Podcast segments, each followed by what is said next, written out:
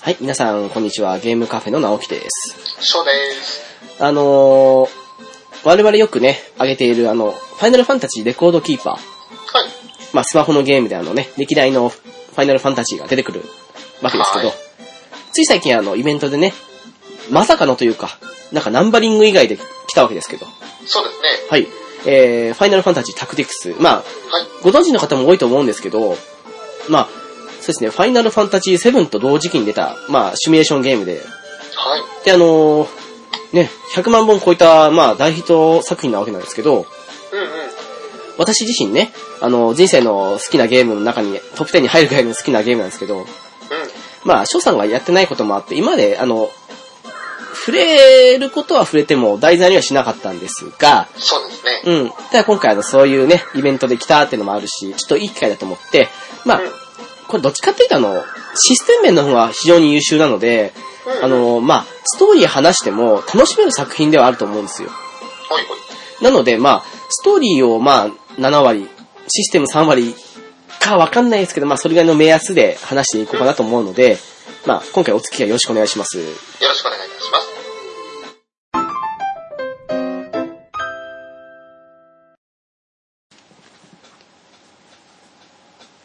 はい、そんなわけで、まあ、ファイナルファンタジータクティクスですけど、簡単な情報からですね。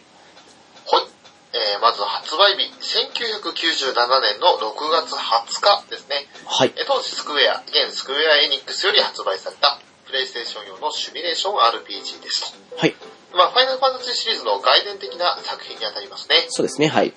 えーその後、まあ、移植作品として、ファイナルファンタジータクティクス獅子戦争、はいえーザ・ワー・オブ・ザ・ライオンズというものがありまして、そちらは、えープレイステーションポータブル版が2007年の5月、あとは iOS 版が2011年の8月、はい。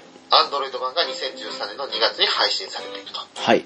その他にも、ゲームアーカイブスでオリジナルの PS 版が2009年に発売され配信されてますね。はい。はい、えー発売されて、まあこれ、一応多分当時の1997年の分だと思うんですけども、売上本数約135万本。おー、はい。はい、相当ですね。いや、そうですね。うん。えーあと、獅子戦争の方だけでも PSP 版で35万本。はい。はい。これだけで考えると、ざっとシリーズ当時で170。であとはその iOS 版の配信とかはまた別になるので。まあ、ちなみに、ちなみにですけど、私ですね。はい。えー、まあもちろん、プレステ版買いましたよ。はい。で、ポータブルのシステンスをリメイクというか、まあ、移植と言いながらリメイク部分もあるんですけどね。はい。もう買って、はい。で、なおかつ、あの、iOS 版も買ってます。 あと、170万本に貢献、一人で3本貢献した。 3本買いました。ええまあさすがにね、あの、ゲームアーカイブスの方は買ってないんですけど、ええあの、あ、手元にあるからね。うん。手元にあるからね。 はい、そうですね。あのですね、まあ、システンソの方はですね、はい。若干のし、まあ、キャラとか追加なんですよ。あの、アドバンスの方で出たタクティクスがあるんですよね。はい。そっちの方のキャラだったり、あとあの、FF12。はい。まああれ、もともとの最初のね、あの、まあシナリオを考えた方が同じ方なので、うんうん。そのつながりもあったあの、バルフレはい。アが隠しキャラって感じで出てきたりとか、おー。あとね、あの、これね、ラウザって主人公、まあ後々言うと思うんですけど、はい。がいまして、あの、まあ、ステータス的には強いんですよ。うんうん。強いんだけど、このゲームってね、あの、まあ、ジョブチェンジがあるんですよ。はい。ただあの、なんて言ったらいいんだろうな。後半になってくると、どんどん強いキャラが出てくるんですよ。うん。で、名だたるキャラはみんなね、あの、例えばホーリーナイトとか、うん。まあ、今回ね、あの、えっ、と、レコードキーパーの方にはあの、ラムザっていうキャラと、あと、アグリアスっていうキャラが出たんだけど、はい。えっ、と、アグリアスなんかは特にね、その、ホーリーナイトっていう職なわけなんですよ。うん。で、要はそのあの、ラムザとかそういう、ももしくはね、自分の好きなキャラ作れるんだけど、うん。その好きなキャラはあの、最初、見習い戦士ってとこから始まるの。はい。そのレベルを上げていくとあの、例えばナイトとか、あと黒魔道士とかそういう魔法方面行ったり、あとシーフとか、あと、えー風水師だとか竜騎士とか、そういう物理職の方とかに分かれていくんだけど、はい。ただね、みんなそのさ、えー最初の初期職っていうのが、あの、ラムザとかその、作ったキャラは見習い戦士なの。うんうん。でも後半の、えっ、と、名だたるキャラとか、あとその、アグリアスみたいのは、あの、見習い戦士じゃなくて、その代わりホーリーナイトっていうのがある。おーおーおーで、話戻しますけど、あの、最初の初期の頃ね、ラムザってすごい能力的に強いんですよ。うん。で、いろんなショックを極めていけば、その分だけ強くなる、まあ、ある意味、FF5 みたいなもんなんですけど、うんうん。とこはあるんですけど、はい。 いかんせん地味なんですよ。あの、ショックが見習い戦士なんですよ、その固有というかね。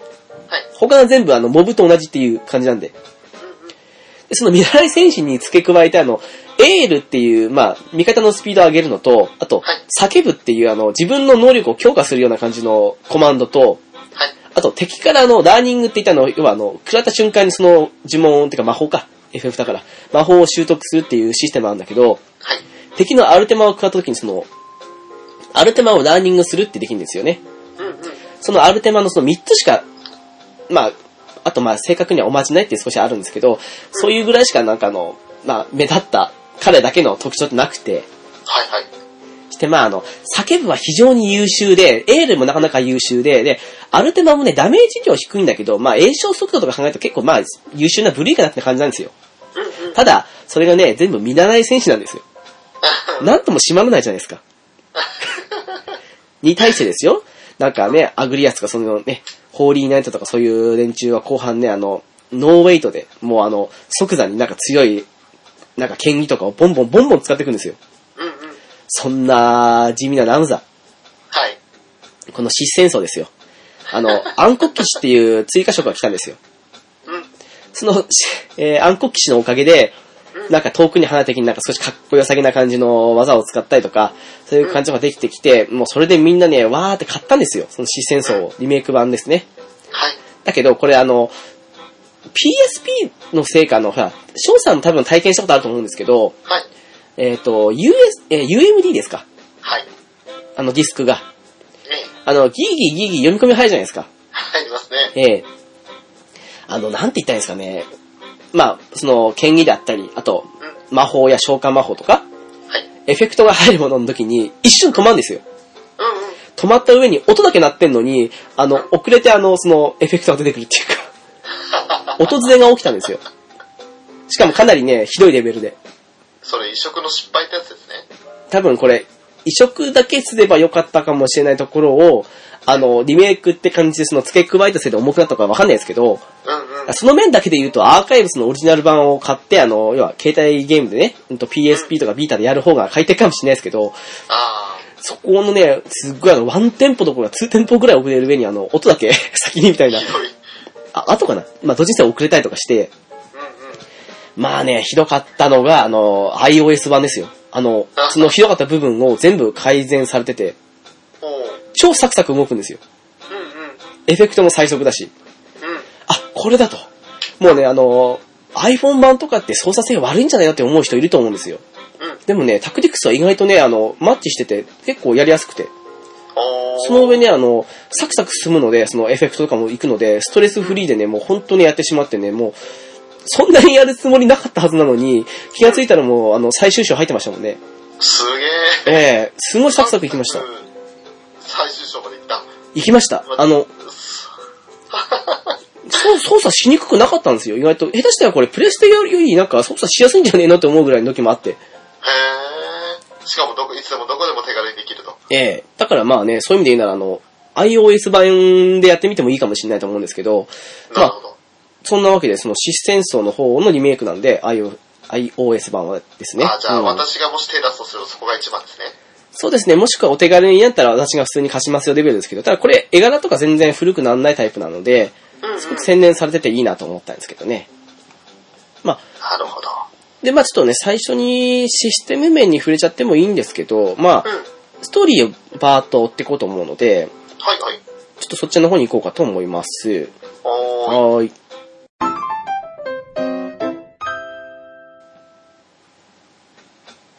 さて、そんなシミュレーション RPG 史上最高の売り上げを誇ったこのファイナルファンタジータクティクスのストーリーですけど、はい。はい。えーとですね、まあちょっとしたまとめがあったので、そちらの方を参照していこうと思うんですが、はいはい。このゲームですね、あの、チャプターごとに分かれてるんですよ。うん。まああの、そうですね。主人公のラムザが、まああの、うまあ一貫して青年なんですけど、その青年の中でもまだあの、幼かったというか、まあ、貴族の生まれの少年なんですね、このラムサって主人公が。それがまだあの、まあ、騎士になってまだ見習いというか、ちょ駆け出しの頃がチャプター1で、おいおい。そこから少し経ってからの、まあいろいろあったね。経ってからがチャプター2とか、そんな感じで進んでいくんですけど、今回あの、そうですね、最終手前のあたりというか、ちょっと、まあ、そこそこ盛り上がるところで、ストーリーは一旦ここで止めようかなと思ってるので、うんううんん。。とりあえず、お話ししていきますね。はい。まず、チャプター1ですけど、うん。えー主人公のナムザは、まあ、貴族の三男、まあ、あの、ベオルブ家っていう、あの、すごく有名な貴族がありまして、はい。あのですね、背景的に言うとですね、あの、50年戦争っていう、あの、まあ、隣国との戦いがあったんですよ。はい。まあ、いあの名前の通りにあの、50年続いた戦争なんですけど、で、あの、その戦争に決着をつけた一人のあの、まあ、騎士がいまして、はい。その騎士の名前があの、天の騎士って書いて天騎士って言うんですけど、うん。天騎士バルバネスって言うんですよ。ほう。その彼があの、まあ、バルバネス・ベオルブといって、あの、ラムザの父親なんですよね。おー。で、この主人公のラムザ・ベオルブは、そのうん、ベオルブ家っていうその、最高のね、称号を持つ、まあ、貴族ですけどね、の三男として生まれたわけです。で、まあ、簡単に言ってしまうと正義感は強いんですけど、で、まあ、ね、根っからの善人なんですけど、まあ、世間知らずだと。うんで、まあ、あの、戦争がね、その50年戦争ですけど、うん。うん。終わった直後に、まあ、あの、戦争終わった後ですから、国内が荒れてるわけですよ。はい。時にですね、まあ、士官学校に通っていたそのラムザは、あの、平民なんだけど、ただあの、ラムザの父親、その、天吉ですね、うん。のあの、バルバネスの、まあ、計らいによって、このね、すっごいあの、貴族と平民のね、差別化が激しい世界なんですけど、まあ、その、ね、言い出した本人がその天吉という最高の騎士の称号を持ったバルバネスだったんで、うん。特別にってことで、その平民だけど、あの、まあ、ラムザと一緒に、その士官学校に通っていた幼馴染の少年で、ディリータって言うんですけど、はい。と一緒にまあ、その学校に通ってまして、で、あの、そのディリータと一緒にあの、まあ、近くのね、盗賊団を退治してこいっていう、その任務を受けたわけですよ。はい。まあ、初の任務ですね。うん。で、まあ、あの、まあ、二人はね、その初の任務終わったばかりで、で、戦争のせいで、まあ、あの、生きる手段もなくて、で、仕方ないが盗賊やってるって言ってる、その、連中の事情を、まあ、うん。分かりながらも、でもなんだ世間知らずですから、そんなあの、こんな盗賊なことことは知ってなくて、普通に働いて暮らしていけば死なずに済んだのにって感じに言っちゃうんですよ。まあー心の中でって見た感じですけどね。うそれはまああの、生まれた時からまあ何不自由なく育った、まあ彼の世間知らずの部分をまあ出す一面でもあるんですけど。ん。うん。でまああの、そんな中でね、まああの、任務中にですけど、まあちょっといろいろあったんですけど、まあ、ラムザがね、あの、実家ですか、うん。襲撃されてしまいまして、おー。で、あのね、まああの、ラムザと一緒にいたそのディリータって少年ですけど、うん。まあラムザもそうですけど、ディリータにも妹がいたんですね。うん。で、まああの、ラムザとディリータの関係同様に、その、えーラムザの妹とそのディリータの妹はとても仲良くて、で一緒に学校ってか、まあ修道院かなんかですかね、行ったんですけど、ただあの、先ほど言いましたけど、貴族と平民の差別感が激しいので、うん。まあ、実はあの、口には出さないけど、あの、すごく、差別を受けていじめられてるのみたいな感じのことをその妹からラムザは聞くわけですよ。あで、まあ、ディリーターはね、まあ、あの、なんだかんだ言ってその、平民ではあったけど、その、まあ、なかなか芯のある青年だったので、どうにかこうにかラムザと一緒に頑張ってはいたんですけど、ー。うん。うん。まあ、ところどころでその、貴族と平民の差みたいのを目の当たりにしたりとかしたりして、うんでうん、自分がほら、あの、おさあの倒してるその盗賊たちですかうんもう、言ってしまえば自分と同じ立場ですよ、平民なわけですから。えうー。ん。なところまでだんだん少しずつあの、悩みに変わっていくんですよ。うん。うん。で、まあその、えー、ラムザの家が襲撃された時にですよ。うん。まあ、ラムザの妹ですから、まあその、ベオルブ家なわけですよ。うん。だけど、さらったのがそのディリータの妹の方だったんですよね。間違っうんうんて。で、あの、結局、ラムザとディリータは、その、いや、違うと。その子は、あの、平民の娘で、あの、ベオルブ、ベオルブ家の娘ではないんだというふうに言いながら助けに行くんだけど、まあ、向こうとしてはもうさ引くに引けないし、ピカチュウの子で殺されるじゃないですか。うんうん。うん。もう襲撃してるわけですから。うん。ということで、そのあの、まあね、正規の軍として、あの、まあ自分たちの家を襲撃されたわけですから。ナムザのあの、まあ長男がね、その時にあの、大怪我を負ってしまうんですけど、うん。うん。その、ナムザにとっては2番目の兄ですね。うん。うん。が、あの、要は正規軍としてその族の始末を優先して、その襲撃に行く行く行くわけですよ。うん。で、ラムザたちはそのほら、ディリータのこともあったから、それと正規軍とは別に、そのあの、まあ、ディリータの妹を助けに行くわけです。でもですね、あのーまあ、ね、差別が激しいからなんとなく想像つくと思うんですけど、はい。まああの、族たちはほら、その、ベオルブ家と関係ないとかいうふうに言ったところで、その、捕まえてしまうその人質をどうにか有効活用したいわけですから、はい。あの、まあ、ディリータの妹をね、その平民の娘をあの、人質に取るわけですけど、うん。正規軍みんな、まあ、平民じゃないわけですよ、当然。うん。あの、族もろともその彼女を殺してしまうんですよ。あちょうどディリータとラムザが、その、駆けつけたその瞬間にですね。ー。うわで、まあ、あの、これ今、端折ってしまったんですけど、この、ここに至るまでの間に、あの、ラムザとディリータって、あの、まあ、とある、まあ、没落貴族の青年をね、途中で助けるんですよ。うんうん。で、その、助けて、本当ならその、ラムザとディリータに恩があるはずのその彼ですけど、うん。すごくあの、偏った思考を持ってる彼で、ほうあの、貴族第一主義というか、まあうんうん、自分がね、没落したせいもあって、何よりも貴族っていうものにこだわるやつで、うんうん。で、あの、まあ、助けてもらった後に、その、ラムザたちと別れて、で、その、赤軍の方に入ってたわけなんですよ。うんうん。で、まあ、何のあれか知らないですけど、その彼がね、その、まあ、ボウガンで、そのディリータの妹を撃ち殺したわけなんですけど、うわうというわけでね、まあその流れもあってね、すんごいね、あの、この平民が、みたいな感じで、その、罵ってくるその、やつがいるんですけど、ん。うんうん。アルガスって言うんですけどね。まあ、うん。そいつとのね、最初のディリーターのやりとりの部分が、チャプター1の、まあ一番のあの、修羅場ですよね。ああのー、よくな名前挙げられますけど、ー。うん。ゲームって良くも悪くもフィクションじゃないですか。はい。まあ、そんなフィクションの中で、こいつほんと腹立つなみたいな感じで思うやつもたまにいますけど、うんうん。真っ先に上がるのこいつですね、私の中では。バルガス。うん、もうね、あのー今回のレコードキーパーの最初の方の出てくるボスでいたわけなんですけど、 はい。まあね、こいつ何ぶり殺したのみたいな。 まあ、そんなわけでですよ、あの、結局ね、あの、いくら平民が貴族と同じような場所にいたところで、うん。良くも悪くも自分は平民なんだっていうことに気づかされてしまったその現実ですよね、ディリータのね。うん。で、あのー最後はあの、まあ、その亡くなった妹の亡骸を抱きしめながら、うん。まあ、ディリータはあの、そうですね、言葉なく、すごくあの、うつむいてしまってて、それをあの、ラムザがね、心配して声かけをするんですけど、まあ、声かけられないところもありますよ、やっぱりラムザとしては。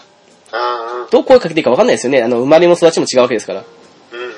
で、あの、そこにですね、まあ、あの、まあ、盗賊の仕掛けていた爆弾かなんかと思うんですけど、おー。が、なんかの、なんかの弾みで展開しそうになってるってことに気づいて、あの、そこから離れるんだみたいな感じに言うんですけど、でも、ディリータの耳には届いてないんですよ。うんうん。で、そのまま爆発してしまって、で、あの、結局、ディリータの行方は分からなくなってしまうと。ラムザもそこから離れて、して、あのー結局、この一件もあって、ラムザは自分が目指す正義っていうのが分からなくなってしまったわけなんですよ。うんうん。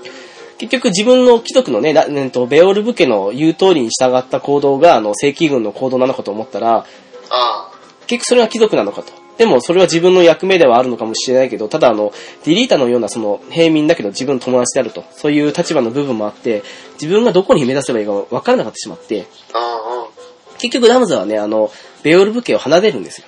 ー。おー。してあの、まあ、その第一章というか、チャプター1が始まる前のオープニングで、まああの、とあるね、あの、傭兵団にラムザは身を、えー寄せていまして、うそこでまああの、まあとある王女の護衛をしてたんですね。んうん。うんうん。傭兵団として。で、そこの、まあ、王女の、まあ、護衛役としていた聖騎士が、あの、まあ、今回あの、レコードキーパーで配信しましたけどアグリアスっていうあの、女の騎士なんですよ。うんう。うんん。っていう部分だったんですけど、その、ちょっとしたあの、襲撃あって、あれに、襲撃に遭いまして、そこであの、王女さんはさらわれてしまうと。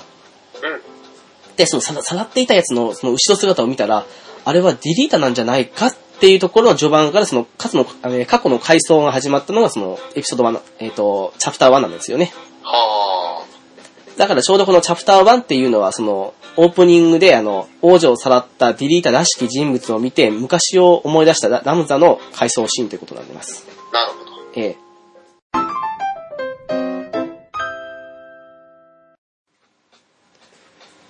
はい、えー、そんなわけで次はチャプター2ですね。ほいほい。えー、まあ一年後ですね、舞台となる国の王が死んだことで子供が育たずに、王家の血筋から迎え入れた養子である王女と、王女の養子にした後に生まれた赤子同然の王子の間の継承争いが起こっていたと。はい。ということで、ラムザが所属する傭兵団が、えー修道院に預けられていた王女を安全な場所に移すために雇われるんですけど、はい。その後修道院自体が何者かに襲撃されて、で、隙をついて王女をさらわれてしまうという事件が起こるんですね。そうですね。はい。はい。で、王女をさらった人物は、えー生死不明であったデリータだったと。はでい。王女を救出するために、まあ、彼を追いかけると、なぜか彼は王女ごと賊に殺されかけていたという状況で。で、えーまあ、現在この国ではそのラーグ公とゴルターナ公という二人の権力者がそれぞれ王位を継いだ方の後ろ盾として権力を握ろうと画策していたという状態だったので、で今回の事件はそのラーグ公が王女を暗殺して罪をゴルターナ公に被せようと企んだものだったという背景があったんですね。そうですね。まあ、あのー実際ね、確かあの、その、ラーグコ、そうですね。まあ、王女が邪魔になったわけなので、うん。で、あのー殺害しようとしたわけですけど。うんうん。で、最初ね、あのーまあ、ご存知の通りというか、その、皆さん、やった方はわかると思うんですけど、あの、まあ、その二人の権力者争いしていて、うん。で、それぞれがね、そのあの、それぞれのあの、王女であったり、その生まれたばかりの赤ん坊の王子であったり、うん。そういうのをあの、まあ、後ろ盾としてあの、権力者争いをしてるわけなんで、結局ディリータって、その、どちらか側のというか、うんうん。の勢力かと思思いきや、どちらでもないという、その事態になったわけなんですよね、そうです、うんねはいで、結局そのどちらでもない勢力、まあ、権力を争う勢力から密かに派遣されていて、王女の命を守るために、その彼女を連れ出したというのがリーダーだったんですけれども、はい。まあ傭兵団自体は暗殺を成功させるために、その、雇われたスパイということになるんですが、ラムザはそれを知らなかったわけですよね。そうですね、知らずに参加してましたね、はい。うん。で、真実を知ったので、まあ、反旗を翻して王女を守ることになると。で、ラムザも守ることになるということになるんですけど、はい。で、結局そのディリータとラムザは協力して王女を守るんですが、今度はあの、まあ、傭兵団という頼るところがなくなったラムザが、仲間のアドバイスを受けて、中立でかつ権力を持っている国家宗教、グレバドス教会というところに助けを求めることになるんですね。はい。はい。で、ラムザは、まあ、ディリータにも声をかけるんですけれども、ディリータ自身も、その思惑、自身の思惑があるので、で、かのディリータはラムザの前から立ち去っていくと。はい。はい。で、なんとか、その、グレーバトス教会の方にたどり着いたラムザ一行が、その、一体を治める、えー、その、まあ、なんていうんですかね、お偉いさんというか、 数奇鏡、 数奇鏡ですね。 に、あの、保護を受けて、でその、保護を受けることになるんですけども、はい。で、結局その、一仕事を終えた後ですね、その、道中で出会ったムスタディオに協力するために、一旦教会を後にするんですね。そうですね、はい。はい。でもムスタディオ自体は古代の技術を研究する技師だったんですけども、伝説に出てくる神秘の力を持ったクリスタル、まあ、作品中では聖石と呼ばれるものですね。ゾディアックストーンっていうもんですね。はい。はい。を見つけてしまいまして、でその力を狙う悪い組織に狙われている状況だったと。はい。はい。で、この件について、その、まあ、助けを請うことができたんですけども、あの、あ、教会のお偉いさんに助けをね、あの、助けてくれっていうことができたんですけど、はい。まあ、ラムザ自体も人がいいものですから、で個人的にムスタディオに付き合うことにしたと。はい。はい。まああの、ディリ、あ、ディータじゃないや。えームスタジオ自体がね、あの、気候疾患の、まあ、機械の木に工場の項で、まあ、疾患のね、あの、召喚士とかの詩って書くんですけど、はい。あの、剣と魔法の世界でうん。銃を使うんですよ。はい。で、あの、まあ、専用アビリティとかでもあるんですけどね、あの、腕を狙うとか足を狙うって感じで、おー。まあ、大体想像つくと思うんですけど、行動を不能にす、あの行動ってあのね、えっと、移動はできるけど行動できなくするとか、なるほど。逆にその場でも足,、ね、足を狙うで、あの、移動できない代わりに行動しかできなくなるとか、そういあうー、うん、のもあったり、後半になってくるとね、あの、魔法銃って出てきて、あの、打つとなんかあの、ね、ブリザー、 ブリザーのようなものとか、ファイヤーのようなものを発動させるような魔法銃だったりとかして、遠距離攻撃もできたりするんですよね。なるほど。うん。そういった、その特殊技術を持ち合わせてる、まあ、ムスタディオに付き合うわけですが、ラムさんね。はい。で、結局その、さっきあの、直樹君にありました、成績、クリスタルの、あ力を持ったクリスタル成績がゾディアックストーンと呼ばれていると。はい。で、あの、ゾディアックブレイブと呼ばれる有名な伝承に出てくる、ある意味、その、有名な、そのアイテムがあるんですけれども、はい。そのアイテム自体は、悪魔を倒した12人の戦士がそれぞれ持っていたとされていて、そうですね。はい。石にはまあ不思議な力があると。はい。でそれぞれの石は、現実世界でも有名な12星座に対応していると。はい。はい。まあ、えー、そんな、なんかその、教会の方のお偉いさん、枢機教がですね、えー、その、まあ、彼らって、その、要するに、ラムザとかムスタディアのことなんですけども、はい。えー、あ、すいません、これは、えっと、ララムザの方じゃないですね。その、せ石を持ってる方の戦士たちの方ですね。ああ、はいはい。はい。を裏切りまして、で、成績を奪うために組織と手を組んでラムザたちに襲ってくるんですね。ああ、そうですね。はい。はい。で、ラムサたちは、その、攻撃をなんとか退けまして、で王女だとか、あと、その護衛であった女性のアグリアス、はい。そして、えー、まあ、そういった助けまして、あと、人質やおとりを使って、さらにそのラムザを倒そうと追っ手を差し向けてくるんですけども、枢機卿は。で、その枢機卿がなんとかその、王女を救出すると。うん。その後、まあ、王女がですね、その、結局その枢教のもとにたどり着いた後に、彼らにさらされる形になって、で、あと、まあ、周囲に頼れるものは、その教会が唯一頼れる場所だったんで、それも頼れなくなってしまった。はそうなりますね。はい。い、もう本当にあの、八方塞がりというか、そんな状態で今度、教会の助力を受け入れて、王位を継ぐために、その場を立ち去った後だったと。王女が自身がその立ち去った後だったので、もう本当に何もできない状況でしたから、うん、うんで、。枢機卿は今度その成績を使って化け物に姿を変えてね、襲ってくるわけですけれども。そうなんですよね。はい。はい。でもそれを最終的にラムザたちは倒しまして、はい。で、権力争いの裏に隠された、まあ、気な臭い陰謀を感じ取ることになって物語が進んでいくわけですね。あのですね、あのー成績ってね、はい。まあ、ゾディアックストーンと呼ばれてますけど、あの、すごく聖なるものとして扱われるんですよ。うんうん。あの、ゾディアックブレイブっていう、まあ、その、いわゆる正義のお話みたいなもんですよ。はい。なのに、あのーまあ、所詮そんなものはね、あのーまあ、あのーなんだろう。まあ、伝承だとか、そういうもんでしかないっていうふうに、まあ、ラムザ自身も思ってるし、その世界の人たちみんなそう思ってるわけですよ。うんうん。ところがね、あのーその成績をね、あのー数期をかざすと、あのーその力を吸い取って、あの、化け物となったと。ほんとね、化け物なんですよ。あのー翔さんの好きなね、バイオハザードに出てきそうな感じの。おー。で、それまでの戦いがね、あのーまあ、その前作というか、その、作った人が前に作った、タクティクスオーガとかみたいな、人と人の戦いを繰り広げてたチャプター1に対して、うんうん。チャプター2のその、キュクレインだったかな、最初の、その数奇を変身するのは。はい。の戦いからね、化け物戦からすんごいあの、なんだろう、あの、それまでと違う戦いになるんですよ。おうおう。すごいあの、全体にあの、状態異常とか、そういうのとか、なんかすごい強力な魔法で一撃みたいな感じとか、そういうのが増えてきたりして、あの、少し本当に化け物戦ってる印象になるんですけど、うんうん。だからね、ここからすごくあの、まあ、この後にもどんどんそのあの、ゾディアックストーンを使って化け物と化していく連中戦うんですけど、まあ、その始まりというのは戦いがここなんですよね。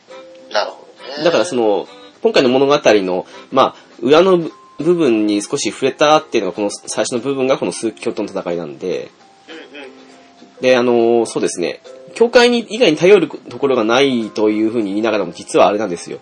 教会自身はね、あの、その、権力者争いの裏でその戦争を操ろうとしてるんですけど、うんでもダムズはそのね、成績を使った戦いというのを、枢機卿との戦いで目の当たりにして、うん。うん。その、えー権力者争いを裏で操ろうとしている教会のさらに裏にいる連中の存在に気づくんですよね。うんうんうん。そこからあの、大きく話が、まあ始まるっていうのはこのシャプター2、ちょうどね、シャプター4までだったかなあるんだけど、のなるほど終わりなんですよね。徐々に徐々に、まあ、解明されていくってことですね。そうですね、はい。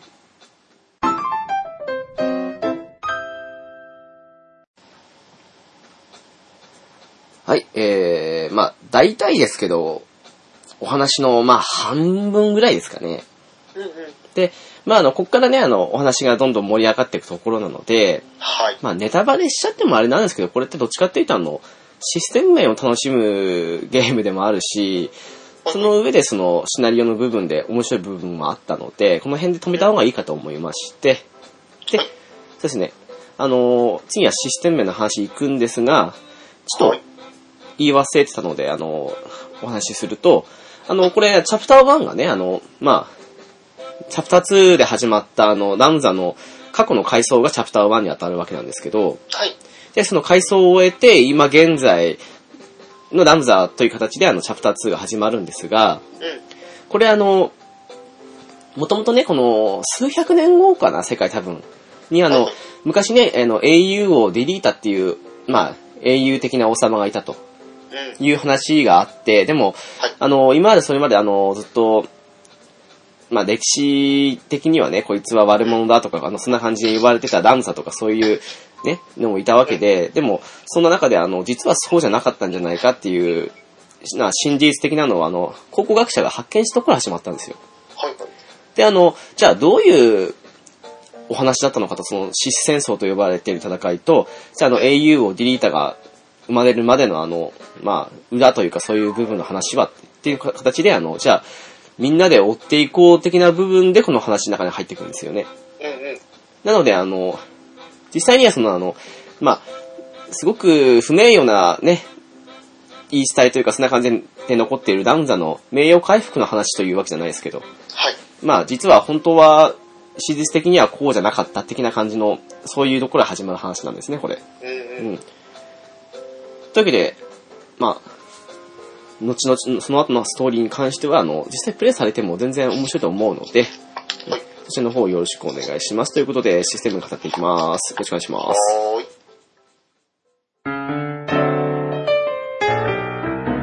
ゲームカフェ、まああのこれをね、作られた、まあ、まあ、タクティクス動画とか、あの辺も作られた方ですけど、まあ、うんうん。松野さんって方がいらっしゃるんですけど、まあこの方の話はね、深くて、重いように見えてとっつきやすいというか、おーう。ん。結構ね、あの、大人の話なんですけど、でもなんか、ところどころかっこよさがあって、別に子供でも、子供ってかまあある程度の年齢は必要かもしれないですけど、うんうんでもできるって内容になってて私すごい好きなんですけどね。なるほどね。まあそんなストーリーもすごく魅力的なんですが、ただ、一番のやり込むみんな理由というのは、システム面だと思うんですよ。うん。まあ、タクティクスオーバーとかの元に、を元にしてるとかいろいろあるんですけど、うん。ただその辺を踏まえずに説明するとですね、はい。あのーまあ、スーパーロボット大戦とかもそうですけど、駒を置く、ユニットを置くわけですね。置いて戦うわけなんですよ。で、まあ、主人公としては、まあ、あの、移動と行動、待機っていう、それぞれコマンドがあるんですけど、うん。まあ、移動は言うまでもなく移動ですね。うん。マス目を移動して、で、あの、まあ、適当に距離を、あの、縮めたり、あと遠ざけたりすると。はい。で、あの、行動っていうのは、まあ、戦うとか、防御とか、魔法とかありますよね。うん。あのー、ファイナルファンタジー5のシステムって覚えてますうん。うろ覚えですけど、覚えてます。あの、アビリティつけるじゃないですか。はい。はい。あんな感じなんですよ。おうほう。あの、つまり、あの、今自分がついてる職はい。のアビリティ一つと、あともう一つ自由に、自由につけられるそう、つけられるアビリティと。で、あの、それ以外に、例えばあの、移動系、行動系とかその辺であるんですけど、例えばあの、敵の攻撃来た瞬間にどういう行動をするか、例えば反撃でタックルするとか、おもしくはあの、その棒、それに対してあの、盾でガードするとか、武器でガードするとか、あと、後半な、後半になってくると、まあ、カウンターとか、あと、シダハドリって言ってなんか、例えばあの、剣とかを全部無効化するとか、そういうすごいのもあるんですけど、ほー。で、あと、その下の部分に、まあ、4つ目の方になるんですけど、に、ちょっと名前忘れたんですけど、その部分に入るのが、まあ、あの、例えばね、あの、剣の攻撃力をアップするとか、うん。もしくは、あの、剣が装備できない魔法系のジョブなんだけど、あの、剣とか、もしくはね、斧とか、そういうのを装備できる、装備可能にするっていう、そういうアビリティとか、もしくは、あの、魔法系なんか必須になるんですけど、ショートカットって言ったの、魔法の栄唱時間減らすとか、おー。いうのを作ることができできるわけですね。うんうん。あ、書いてましたね。えっ、と、サポートアビリティですね。今のは。うん。で、先ほど言ったあの、まあ、カウンターとかそういうのはリアクションアビリティって言います。ほうほう。で、あのー最後のムーブアビリティっていうのがあるんですけど、それはまあ移動に関するもので、例えばあの、移動するときに HP 回復移動って言って、移動するだけで回復するとか、もしくはあの、ムーブプラス1、ジャンププラス1といって、あの、これね、あの、移動できるマス目があるから、例えばあの、スパロボでいうところのブースターみたいなもんですね。はいはい。うん。で、アップしたり、あとジャンプっていうのはこれ高低差なんですよ。ああ、なるほど。高低差ってそれをね、乗り越えられるのを一個上げるとか。低い、中くらい、高いだったら、そう低そうそういから高いに行きに行けるとか。普通ならね、あの、例えば竜騎みたいなやつじゃなかったら、まあ、あの、飛び越えられないのをこうもジャンププラス1とかつけたりすると高低差分で計算されて一個上がることができるとか。ああ。横のね、横にあの高低差、まあ、た、例えばあの高低差、えー高低差無視とかってあるんですけど、うん。横はね、半端なく高い段差とかもあるわけですよ。ああ。普通ならそんな登れないんですけど、そこを高低差無視だと登れるので、敵の攻撃食らわないで安全地帯に行けるとかってもありますし。ああ、なるほどね。あとまあ、せ、とーんとね、距離が遠くなれば遠くなるほど成功率下がるんですけど、テレポとかもありますし、うんうん。な感じのムーブアビリティというのもあるわけですよ。結局ね、これをあの、駆使してというか、まあ、あのー自分のついてるジョブアビリティと、うんあと先ほど名前出ても、出しませんでしたけど、アクションアビリティといって、まあその、あれですね、こういう以外の、まあ、もう一つのアビリティを作る、あつけることができるのと、あとまあ、リアクションアビリティ、敵の攻撃とかそういうタイミングに対して発動するアビリティと、あとまあ、セットするだけ効果を発揮するサポートアビリティと、移動系にかかるムーブアビリティを、まあ、自由につけると。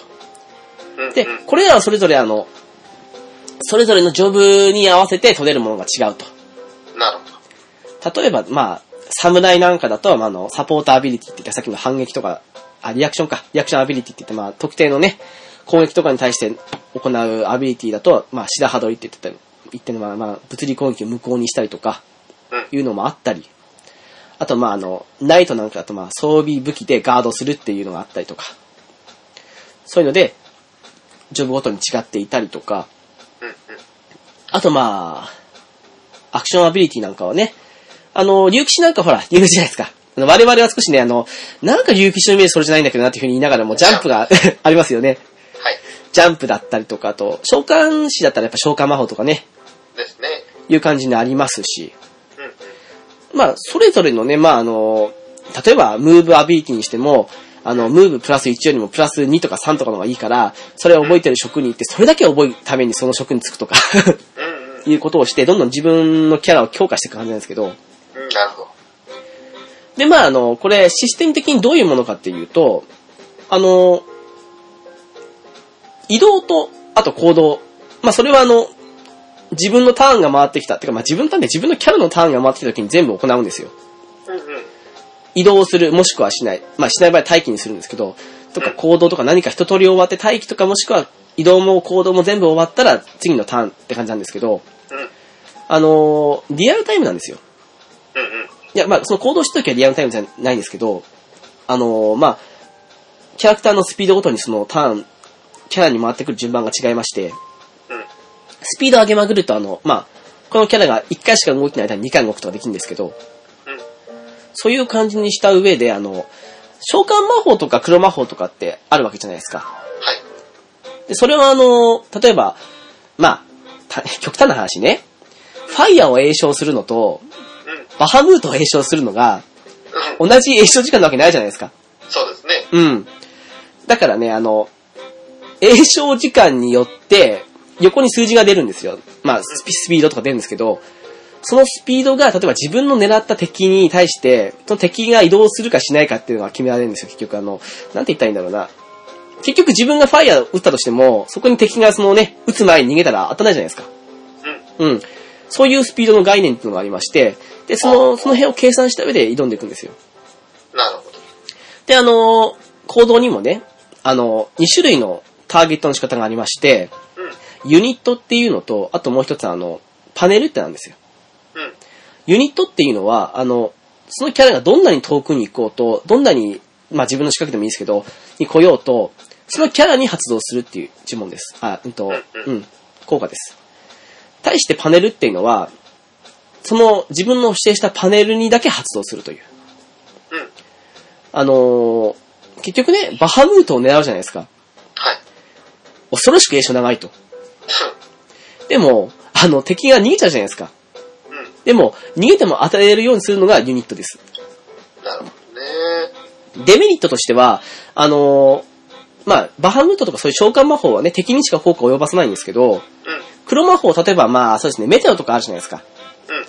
そういう風になってくると、あの、範囲魔法になるぐらい強力なわけですよ。うで、あのーユニットにして、例えば指定された敵がいますよね。ん。うん。それがあの、まあ、自分の仲間だったりとか、術者のそばに近寄ってくると。うん。うん。すると、あの、結局、ユニット、そいつを中心に発動するから自分たちも食らっちゃうんですよ。なるほどね。結局あのーなんだろう、遅い呪文、魔法であればあるほどあの、まあ、狙う範囲というか、それがあの、敵に委ねられる部分があるんですよね、結局。うん。対してパネルっていうのは、良くも悪くもその指定したパネルに発動すると。うん。うん。だから、でも代わりにデメリットとしては、あの、遅い呪文になると、あの、その範囲外に行かれると効果発動しないっていうのがありますね。うんいう感じの2種類を使い分けるんですよ。なるほど。基本的にそれだけのシステムなんです。あの、まあ、大体はね。うん。うん。ただね、それがあのー例えば、クラウドさんいるじゃないですか。はい。クラウドさんなんかね、これゲスト出演してるんですよ。ええ。リミット技があるんですよ。はい。まあ、一番有名なリミット技なんでしょうね。あの、一番強力な、一そうそ番う強力なうん、一番強力なリミット技といえば何と思います超級武士屋さんですかまあそうですね。 まあはい、それより上のやつが一個存在するんですけど、ただ一応超級部新破産もあるんですよ。うん。うん。ただね、まあ、裏超級部新破産って言うんですけどね、このこのタクティクスでは。ただね、それはね、恐ろしく長いんですよ。うん。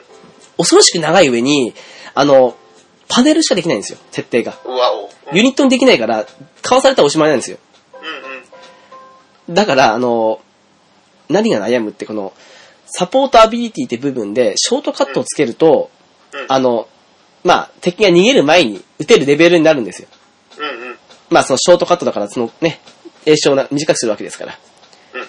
だけど、何の因果かわかんないんですけど、うん。リミット技って魔法威力が上がれば上がるほど威力高くなる高くなるんですよね。ってことはですよ、魔法職に使わないと威力上がらないのに、うん。剣が装備できないんですよ。うん。うん。でも、剣装備可能をつけると、ショートカットがつけれないんですよ。うだからね、すごくね、悩まされるとこなんですよ、それがね。んなるほど。うん。で、ね、なおかつ、選手の方行ったらその効果の発動を足したことなかったりとか。 うんうんうん。で、まあね、そんな感じの制約がいろいろある中で試行錯誤したりするんですけど、いいです。なんか、その辺がちょっと単純なシミュレーションゲームとは違ってやりごたえがあるというか、そうですね。ね、自分でその個性出せるというか。だから、威力結構高めだけど、あの、まあ、普通のやつより威力下がる、その、選手方面でショートカットつけるのか、魔法色で剣装備可能にして、例えばあの、効果早くて、まあ、そこそこの効果が発動する、まあ、メテオレインとか、我流転生とか、あの辺を主体にして、長期武士などが使わないとかにするのかとか、いろんなクラウドが存在するわけなんですよね。クラウドに関して言えば。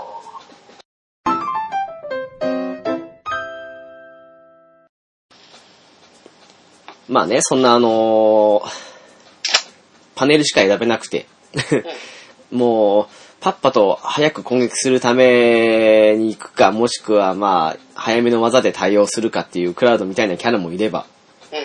今回のですね、あの、レコードキーパーで来たようなあの、アグリアスはい。みたいなキャラはですね、 あの、聖剣技って使いんですよ。うんうん。このゲームね、あの、バランスブレーカー的な技がね、剣技がね、3つあるんですよ。ほい。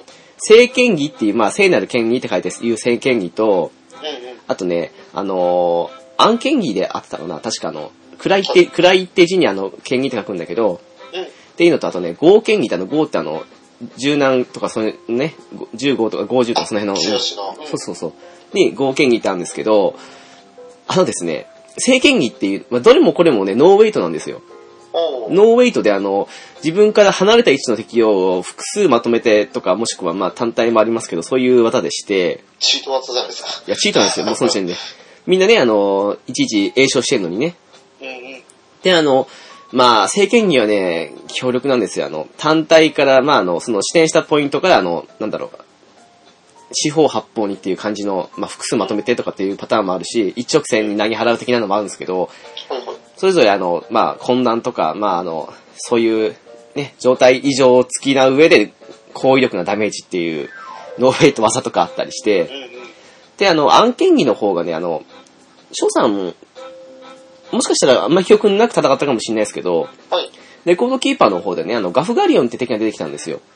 ああ、ありましたね。うん。彼が闇の剣っていうのを使うんですよ。はい、使ってました。ドレインみたいなやつ。そうそう。まあ、ぶっちゃけ言っちゃってドレイン剣なんですけど、はい。あれがね、あの、アホなんですよ、はっきり言って。あの、特にドレイン剣とかって言うと、あの、大抵攻撃補正低めに作るじゃないですか。ええ。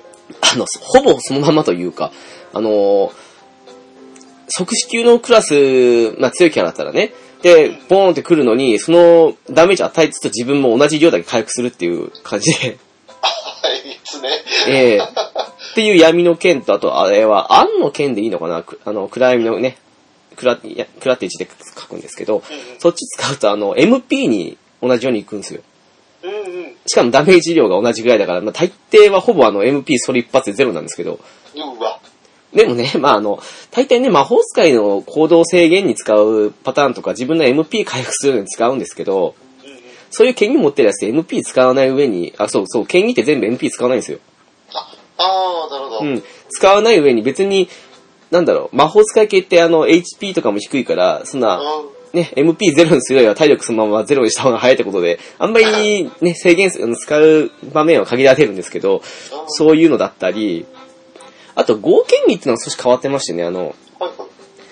頭装備とか腕装備とかあるわけですけど、はい。それらをあの、まあ、メンテナンスとかっていうあの、装備が壊れない特殊な、そのあの、アビリティを覚えてつければ話は別なんですけど、ほぼ、ほぼってかまあ100%ですか。そう、あの、その部分の装備を破壊した上でダメージ与えるんですよ。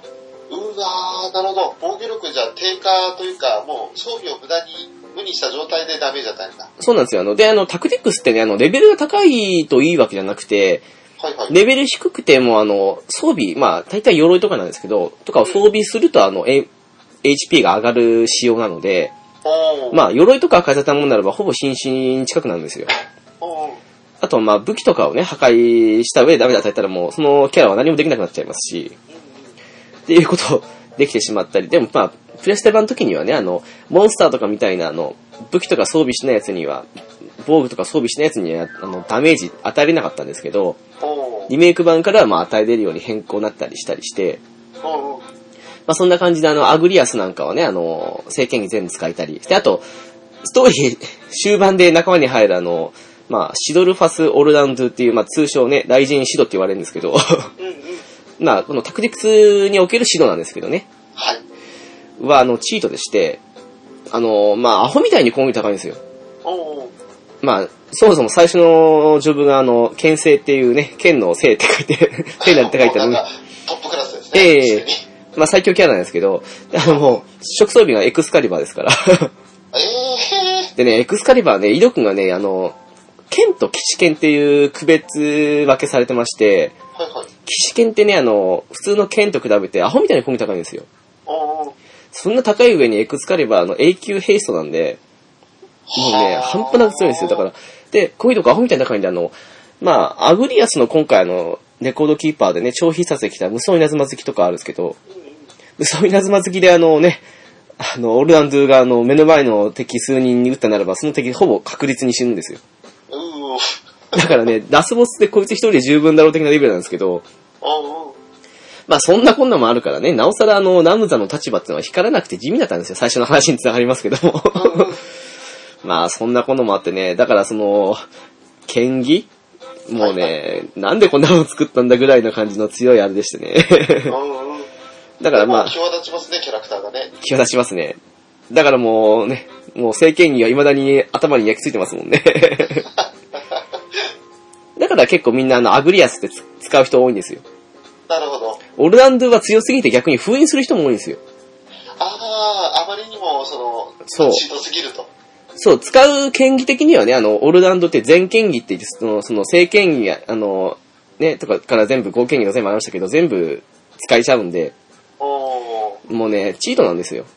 ー、なるほどね。だからそれを使わずにアグリアスでとどめるっていう方がゲームとしては楽しいんですけど、なんか正当なルートで手に入る裏技キャラみたいな感じなんですかね、その指導は。そうです、あの、壊れキャラですね。初心者救済かもしれないですけど、あれはちょっと、いかれてましたね。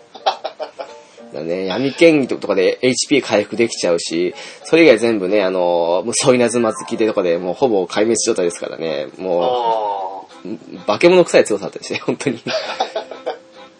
まあ、そんなこともあってね、あの、ちょっとだけそのあの、レコードキーパーの方の話を移しますと、はいはい。今回あの、ランザ主人公とあとアグリアスの二人が来たわけですけど、はい。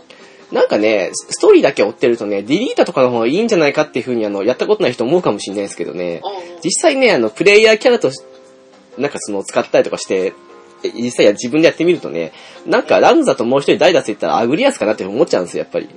おー、ストーリーにね、後半とかそんなそこまで絡むわけじゃないんですけど、うんうん。なんとなくそんな気がしてきてしまうんですよね。なるほどね。まあ、そんなね、翔さんはね、ランザの必殺当たったので使ってますもんね。いやー、そうですね、なんか無駄に当たりましたね、アグリアス1個も当たんないのにね。アグリアス逆に私当たりましたからね。そうでしたね。えー、まあ、使えるかって言ったら、ぶっちゃけラムザの方が使えるとは思ったんですけ ど。ラムザは、でもあれですよ、攻撃力アップとヘイストの超必殺ですかはい。あれは当たってないんですよ。あれが何より欲しかったですよね、叫ぶねい。や、そうですね。なんかあうの、ん今6連弾とかね、そんなのはどうでもいいよっていう感じで。まあ、防具としては優秀な防具だからいいんだけど。うん。あ、でも結構あれ、あのほら、キャンセル効果あるから、あの、使ってる人やっぱ欲しいみたいですよ、本当に。まあまあ、あの、場合によってはいいですけど、ダメージ量がね、切ないからね。まあね、叫 ぶ、叫ぶと両方欲しいって人が多いかもしれないですね。そうですね。うんむしろあの、割合全体回復とプロです。はい。あれは逆に場合によってはいらないんじゃないかなと思っちゃいますよね。うん。あるならあったらいいかなですよね、あれ。うん。うんそうですね。ないよりはいいけど、どっち欲しいっすら、やっぱりそっちの方がね、最初の二つの方が欲しいっすよね。欲しいですね。ええ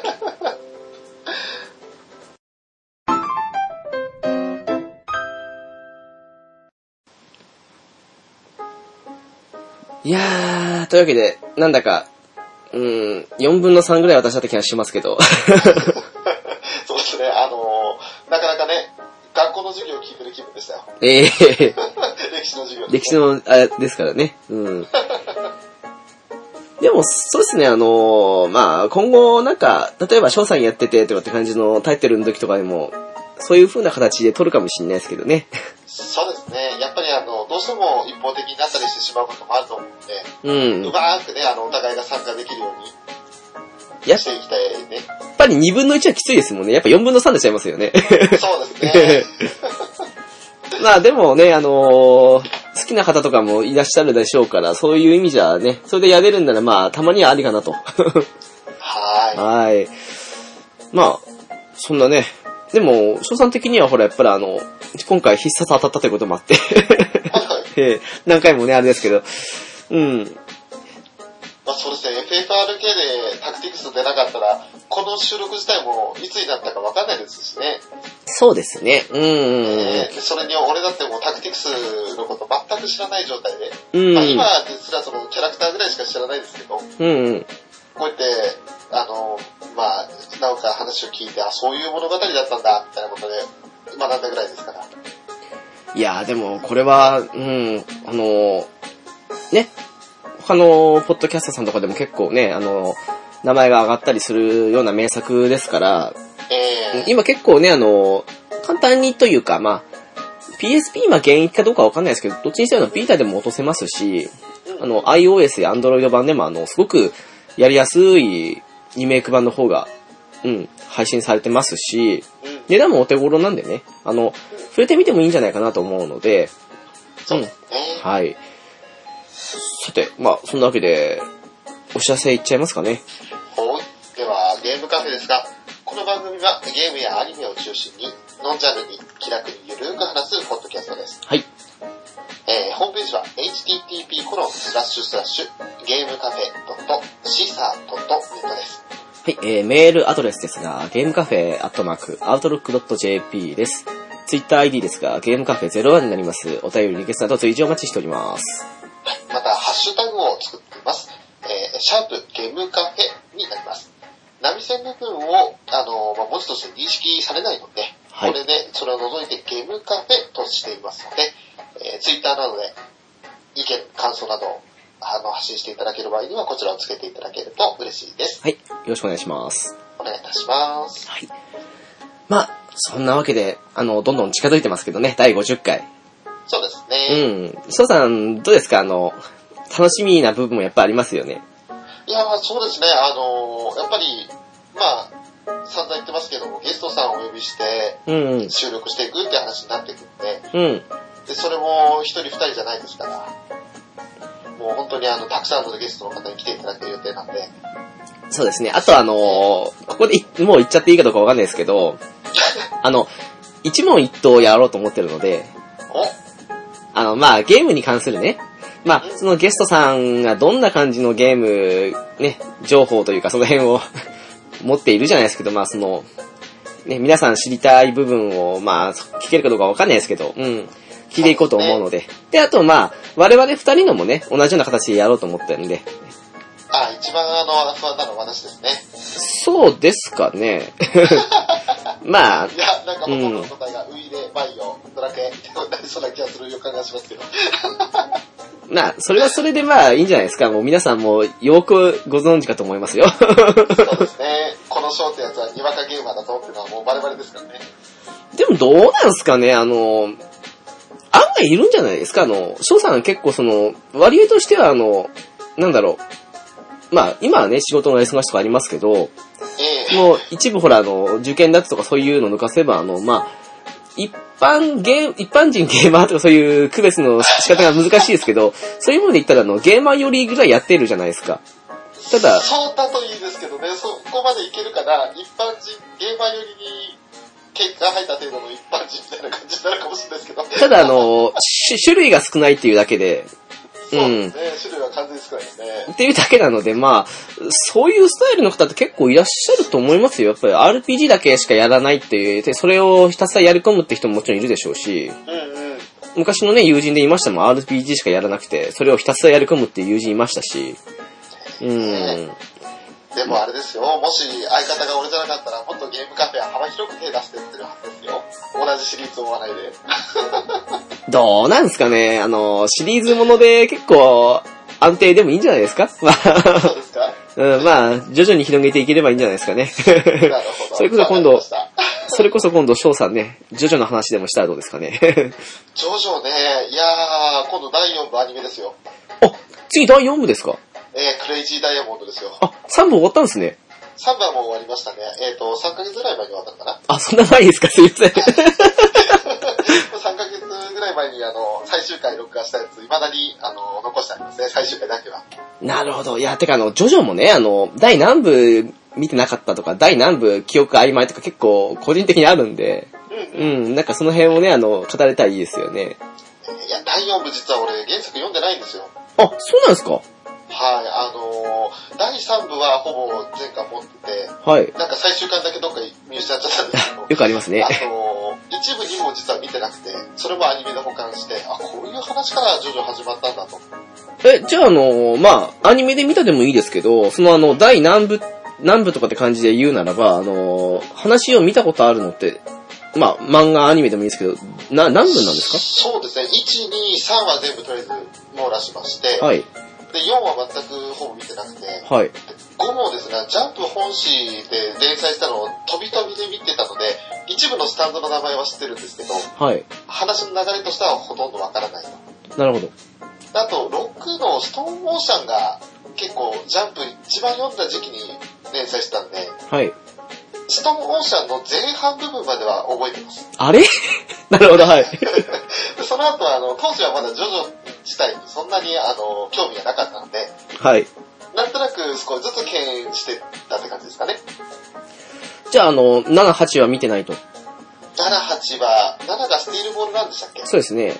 そうですね。あれも、ねあの、本誌、ジャンプ本誌に最初ちょろっとあったじゃないですか。その後なんか、ウルトラジャンプかなんかに移籍というか、移ああ動ー、してそうでしたね、はい。うん。ですよね。でその移移動してからはもう全く見なくなっちゃって、あ、まあ、そういうの、ありますね。うん。あの、ただ、なんか、ウエットみたいな感じの名前のスタート名だってことぐらいしかわかんない です。あ、ジョジョリオンですかうあそうでん。すね。あと、名前が東方丈介でしたっけそうですね、はい。なるほどね。でも大体似てますね。私もね、1、2、3は見てて、で、はい。 4はね、最後あたりちょっと曖昧なんですけど、大体見てて、5はね、ほとんど手ついてないんですよ。おお。あの、ジョルノ・ジョバンノだけ覚えてるっていう。なんか、あの、6連発のピストル、セクシックスピストルズはい。が、あの、名前なんとなく印象残ってるぐらいで、あとは、あの、ゴールドエクスペリエンスしかわかんないですよね。あの、やったらめったら、あの、洋楽バンドの名前使われてますよね。まあ、それだけは覚えてるんですけど、あと、そうですね、あの、そう、同じように、ストーンオーシャンに関しては見てたんですよ、ずっと。で、あの、スティールボールダーに関しては、全くと言ったこと見てないんですよ。その時ちょっとジャンプマナーもしてましたし、うんそうですね。時期的にそんな感じですよね。そうですね、だから翔さんみたいに、その、映るまで見てたってわけでもないんですよ。全く見てないんですよ。で、あのー、ジョジョジョに関しては、あの、ちょっと今最近止まってるんですけど、一応あの、レンタル本で借りて読んでるっていう。 何回まで読んだかな、ちょっと曖昧ですけどね。あー。いやー、なんだかんだ言って、あの、やっぱりプレイステーションで格闘ゲームあったじゃないですか。ありましたね、。はい。うん。あれの影響もあって、強烈に印象に残ってるのは第3部だけです。いや、そうなりますよね。 まあね。もう第3部だけはもう、まあ今回アニメも楽しんでみましたけども、うんうんうん。コミックスでもがっつり読み込むぐらいに、はい。あこれは楽しいなと思いましたし、はい。なんか一番あの、ジョジョの奇妙な冒険の冒険らしさが出てる感じがしますね。なんだかんだ言って、ジョジョって言われたら3部浮かべますよね。やっぱそうですかね。いや、まあ我々だけかどうかわかんないですけどね。うん。一番、まあ、ピークって言ったらあれですけど、我々のピークは3部だった かなと。そうですね。うんうん。でちょっとすいませんね。なんかジョジョ話になっちゃいましたけどね。 そうですね、びっくりしました。まあ、そんなわけで次回もね、お楽しみいただければと思いますので。はい。じゃあ、ゲームカフェの直樹と。ショーでした。よはい、次回もよろしくお願いします。ろしくお願いします。